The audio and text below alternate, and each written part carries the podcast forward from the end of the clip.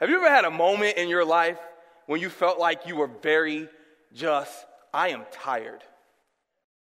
I am super tired, okay? This has been a long, a very long, long, long week for me, okay? I've, I've been working, I've worked extra overtime.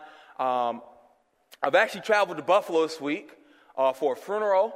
And then after coming back from Buffalo, I came here and I'm just like, I'm tired. But not only like a physical tired, but you ever get in your spiritual life where you just get, I am just super tired, Lord. I need some rest. I need a place of peace, of, I need a place of just finding the joy that I used to experience in my Christian walk. One of the unique things about this, the book of Hebrews, I'm studying the book of Hebrews right now. One of the themes of the book of Hebrews is better, better, better. And the author of that book of Hebrews is using um, various different scenarios throughout the text and throughout the book to show that Jesus Christ is better. Jesus Christ is better than the law. Jesus Christ is better than what you thought. Jesus Christ is better than the prophets. Jesus Christ is better. All right? Now, we're in chapter number four of Hebrews, all right? I wish I could go through this whole text, but I don't have all day. I know you would love to be here for three or four hours, right? Yes. All right, I can speak back to me. It's all right. Jesus is good, right? All right. But we don't have much time, so I'm going to give you a recap of what's going on, all right? Hebrews chapter 4, verse number 1, it is talking about rest. How do we find rest in the Lord? And in Hebrews chapter 3, it talks about various different scenarios, all right? It talks about finding rest in, in the past.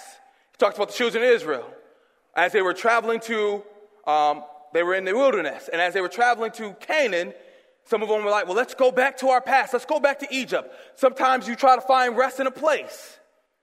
Sometimes you try to find rest in people.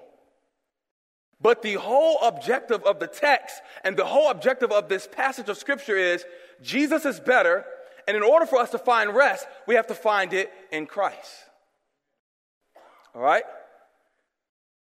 And so, in order for us to find rest, we have to find it in the person of Christ.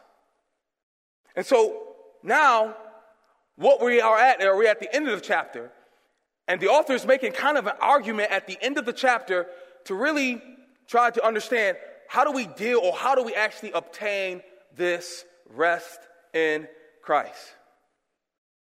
So, where are we going with this? Right? There's a lot of misconceptions associated with rest. And sometimes we may think that rest may be in our past, in our past life. Sometimes we may think that rest may be with the people that we're surrounded by. And sometimes you think if I could just get out of the house, I'll have a peace of mind. Or if I could just get home, I'll have a peace of mind. But the goal, and for us mainly as Christians, the goal for us is rest is where the Lord Jesus Christ is. And it doesn't matter who I'm around, it doesn't matter where I'm going, it doesn't matter what my past is, it is the Lord Jesus Christ that brings about rest for me. Now, what's so great about this high priest? All right? Seeing therefore that we have a high priest, what's so great about Jesus being a high priest? And if you didn't know, that was the title of the message today Jesus, the great high priest. All right? What's so great about Jesus Christ being this high priest? Now, I don't want you to get in the mindset of you think of a priest and you think of some men that's just walking with this nice garment on and they're going, oh, no. I don't want you to think about that. I want you to think of a nurturing aspect or nurturing or care when you think of priest. What's so great about this guy, Jesus Christ, being a great high priest? Let's look at number, verse number 14. We're just going to work our way through this text. This is going to be the main text. We're just not going to flip through our Bible. We're just going to work our way there. It says, seeing then that we have a great high priest. Now, if you have your Bible out, I want you to underline that word seeing and great high priest, all right? Or if you're taking notes, write that word down. Seeing and you have a great high priest. There's something very peculiar about that word seeing, all right? When you look up that word seeing in the Greek, that word seeing means this it means, it means, it comes from the Greek word echo.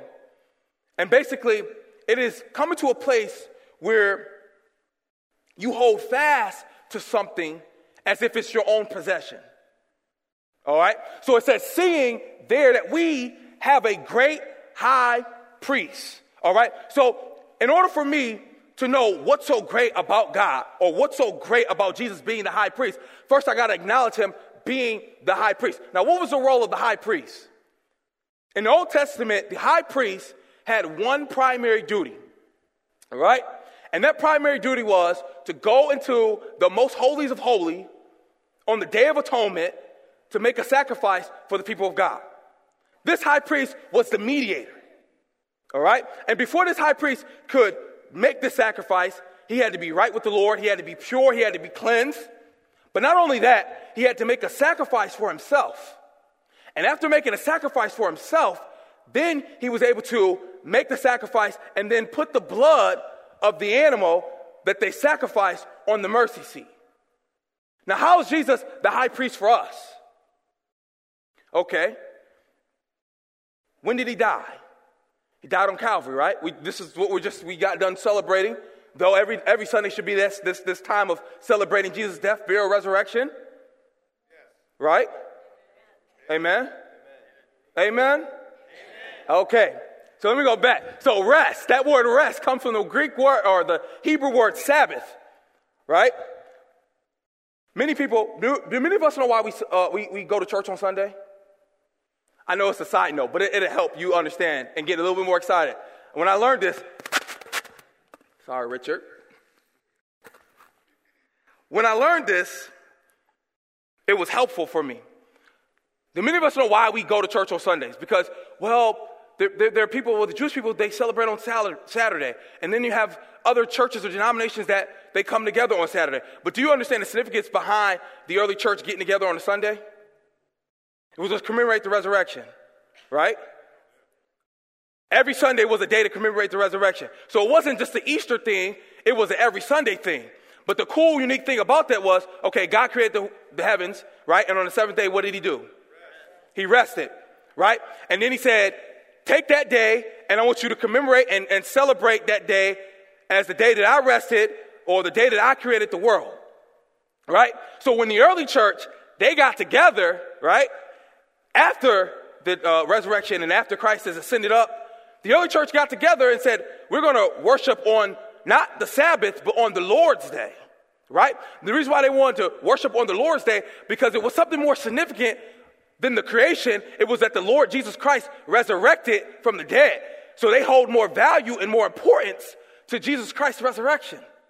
All right, so now seeing that we have a high priest, okay, this high priest was crucified on a cross, okay? Because he was crucified on a cross, he shed his blood and he died for me. He was the sacrifice. But not only did he sacrifice himself, he rose from the dead. Hmm. I like that. Mmm. I like mms too. You don't got to say amen, but you can say mmm. So what's so, amen. So what's peculiar about that? My Jesus, seeing that I have a great high priest, only Jesus could stand in the place for me, right? Because Jesus Christ could stand in the place for me. How did he stand in the place for me? He stand in the place for me by going on the cross, resurrecting, and then what did he do? He ascended to the heavens. What's the next part of the text? That passed to the heavens. Jesus, the Son of God. Now, underline that word Jesus, the Son of God. If you're taking notes, Jesus. That word Jesus comes from the place of meaning Savior. It's a reference to his humanity. He came to save us.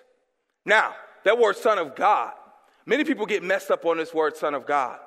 Some people think, oh, well, God actually had like a baby and he had a son, and, and then that was Jesus, and, and, Jesus is not really God. But what do you notice about that word son? Capitalized. It's capitalized. And what is, and if you see a word capitalized in the word of God, what does that mean? God. It's God. But not only that, it's important. It's, it's something, don't just pass over it. When you see Son of God, believer, don't just go pass over the word Son of God because oh, we just get into formality. Jesus, the Son of God, Son of God, Jesus was the Son of God. No, there's a significance behind that word, Son of God. Jesus, I'm the Savior, but the Son of God, that word Son is a relational term. That means likeness. So seeing, holding fast, understanding, having the knowledge of who? My great high priest. How do I have an understanding of my great high priest? I look at Jesus, his humanity, then I look at the Son of God. He is God. Notice why the text is, why in the text it's capitalized. Now, knowing those things, believing those things, having those things deeply ingrained into my heart, I can hold fast to my profession. Point number one understand who Christ is. Christ is our great what? He's our great high priest because he's Jesus, the Son of God. But not only that, he can only go to a place that only he could do for me. Nobody can stand in the gap for me. No, no, no, no, no one. I, I, I, you can find the greatest person. Uh, pastor can't stand in the gap for me. My mama can't stand in the gap for me. My friends can't stand in the gap for me. But only Jesus can stand in the gap for me. All right? So we got to understand who Christ is. All right, let's go to the next point. Verse number 15. All right? Now that we understand who Christ is, being the high priest, remember what I said. Understand him in the nurturing role. He can sympathize with our weakness. Point number two, he can sympathize with our weakness. All right? So it says this For we have not an high priest which cannot be touched with the feelings of our infirmities, but was in all points tempted like as we are, yet without what? Yet without what? Sin. Now, the text is dealing with a double negative right there. So he says, We have not an high priest, which cannot be touched with our feelings and our infirmities. Sometimes when we get so caught up in the Christian life, sometimes we don't understand that God really cares for us. And sometimes you think because God is in the heavens and God is here and you are stuck in the middle of your, your issue, your trial, your tribulation, your frustration, you don't think that God understands what you're going through. Well, I'm here to let you know that this text supports that he does understand what you're going through. He understands our weaknesses. Now, how could he understand our weaknesses? God became man. I know it's not Christmas time, and I know that we know at, during that time we say God became man and God was born, and, and, and, and we go through the formalities, but we cannot just let those words pass out of our lips without understanding the truth or the significance behind God becoming a man. If Jesus Christ becomes a man, he's in flesh. So what does that mean? He got emotions like I got emotions. He's dealing with problems like I'm dealing with problems. He has situations like he was dealing with them. But yet without what? Okay, so what is that? What's the, what's significance behind yet without sin? The yet without sin means this. God is our example. God went through most of everything that we have went through in our life, but yet without sin. So now, Jesus Christ is our example. He understands our weaknesses. He understands that I'm struggling. He understands that I'm, I'm hurting. And sometimes as Christians, we live our life where we're like, God, I don't think that you understand what I'm dealing with. God, why did you call me to go there? God, I don't understand this relationship that me and my spouse was having. God, you said children are a blessing from you, yet my children are like, Lord, help us. God, I got to make my bills work. God, me and my family don't get along. God, I mean, I mean, literally, we, we, we got to just be really transparent and honest where we are because Jesus Christ will understand that. You don't think so? Okay. He dealt with sorrow. Where do we know that he dealt with sorrow at? He did. He dealt in, in the Garden of Gethsemane. Not only that, but when Lazarus died, John 11, 35, he said, Jesus wept. What does that mean? That shows his humanity. It shows that he's caring. Jesus was in fear for his life. If you go right back to the previous chapter in John chapter 10, verse 28, you don't have to go there, but just write that reference of scripture down. He was reluctant to go heal Lazarus because he knew that people were there to try to kill him. He had friends who betrayed him, lied on him. You tell me Jesus don't understand what we're going through? He left the heavenly domain to come to the earth to do the Father's will. He left all the privileges of being in heaven. Well, God is calling me to go here. And I got to leave this. And I got to leave this behind. You don't think Jesus understand?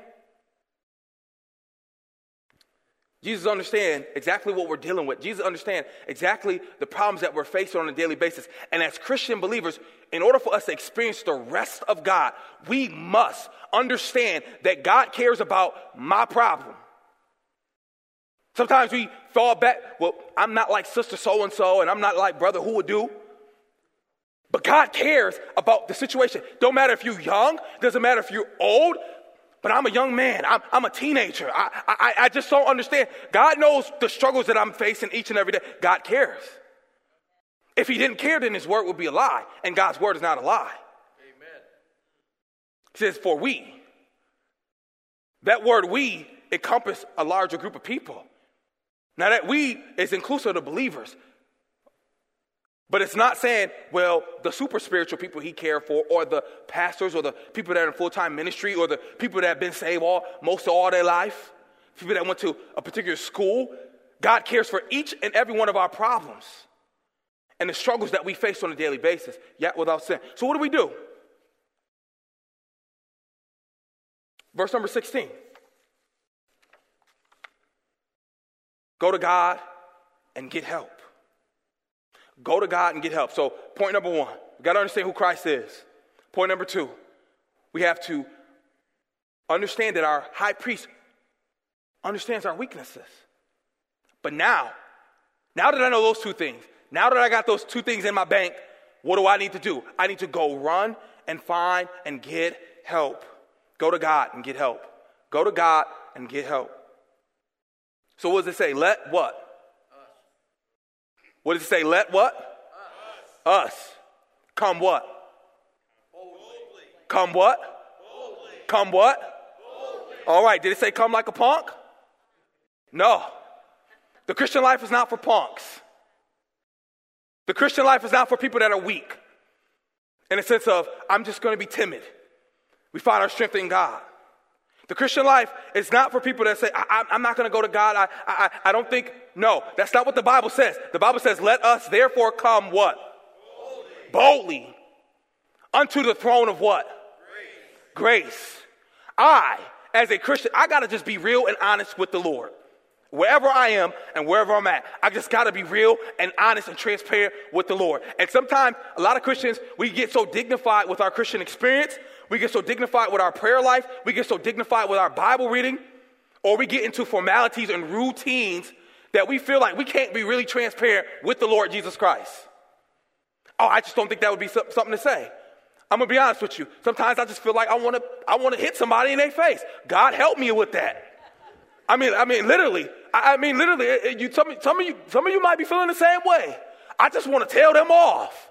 Sometimes you be like, I want to tell my boss off so bad, God, but give me the strength and the grace. You know what? You say, I don't like my family member. God, help me with that. I mean, we got to really be honest because sometimes Christians could just be as phony as those who are in the world because we come off as if we got this all together. But the purpose of the sex is not for us to be, okay, we're all together and, and, and let's just, no, it's for us to say, where are we at? What's our need? And how do we get a result? How do we get resolution? How do we get help with that? So he says, Let us come therefore boldly before the throne of what? Grace. Grace. That we may obtain what? Mercy. Mercy. Underline that word mercy.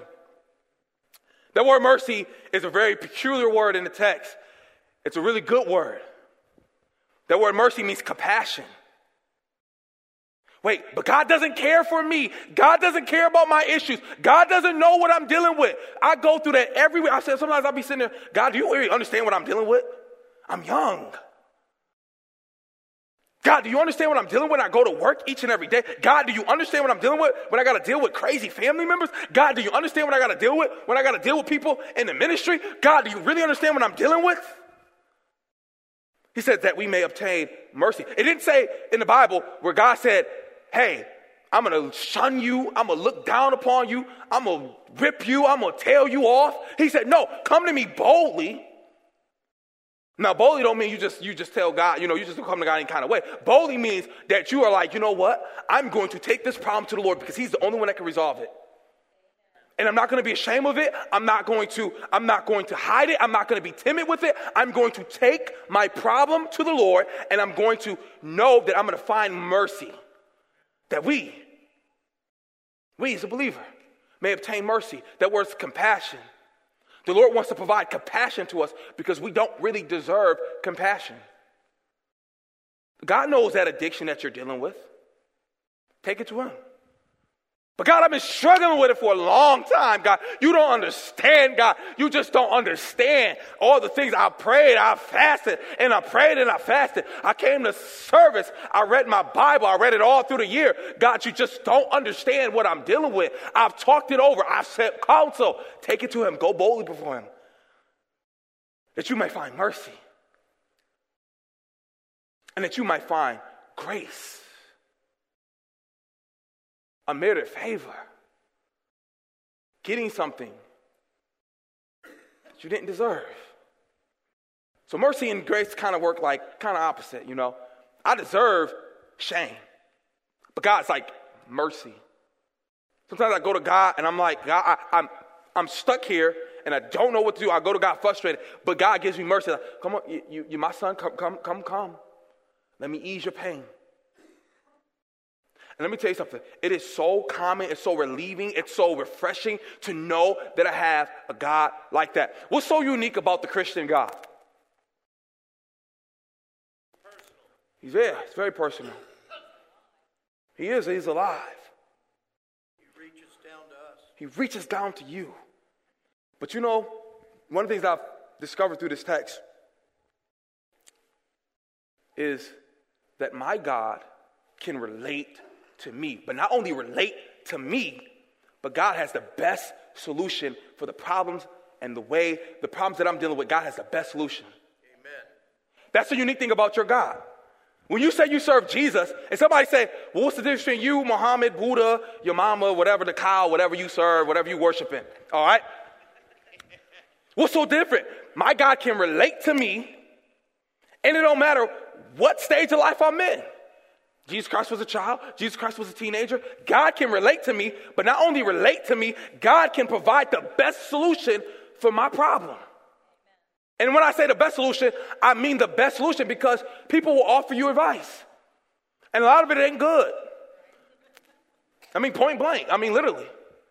Sometimes people will offer you a suggestion and it's not the biblical suggestion. Sometimes people will, will give you a little bit of counsel and it wasn't the best. But when all of those things fail, I know that I have a Lord Savior, Jesus Christ, that came, that can relate to what I'm dealing with. He cares for me, and now He can provide a solution because He's without sin. Now, knowing that, grasping that, really understanding that, what do I need to do now? I'm to run boldly, and I'm not going to stop. That running, that, that running boldly is not you just come one time. No, that, that's a constant. I keep going boldly because your problems and your issues are not going to stop. So the day, the day you born, so the day you die, you're going to have an issue, you're going to have a problem, life's going to have a, a, a crisis. We're going to deal with these things. Unfortunate, but this is the life. As Pastor was preaching about this this morning, it's the curse of sin. And sometimes it ain't always the curse. It's a lot. Sometimes, well, sometimes it's just decision that we make. But I never stopped running to the cross. I never stopped running to the throne of grace because I know I can find mercy and I know I can find grace. But what? To help in the time of what? Need. God, I'm needy. God, I need you. We used to, we sing that song, How I Need You. Lord, I need you. Every day and every hour, I need you. Right? Because I can't live this Christian life alone. Right? But this is the cool thing about this text.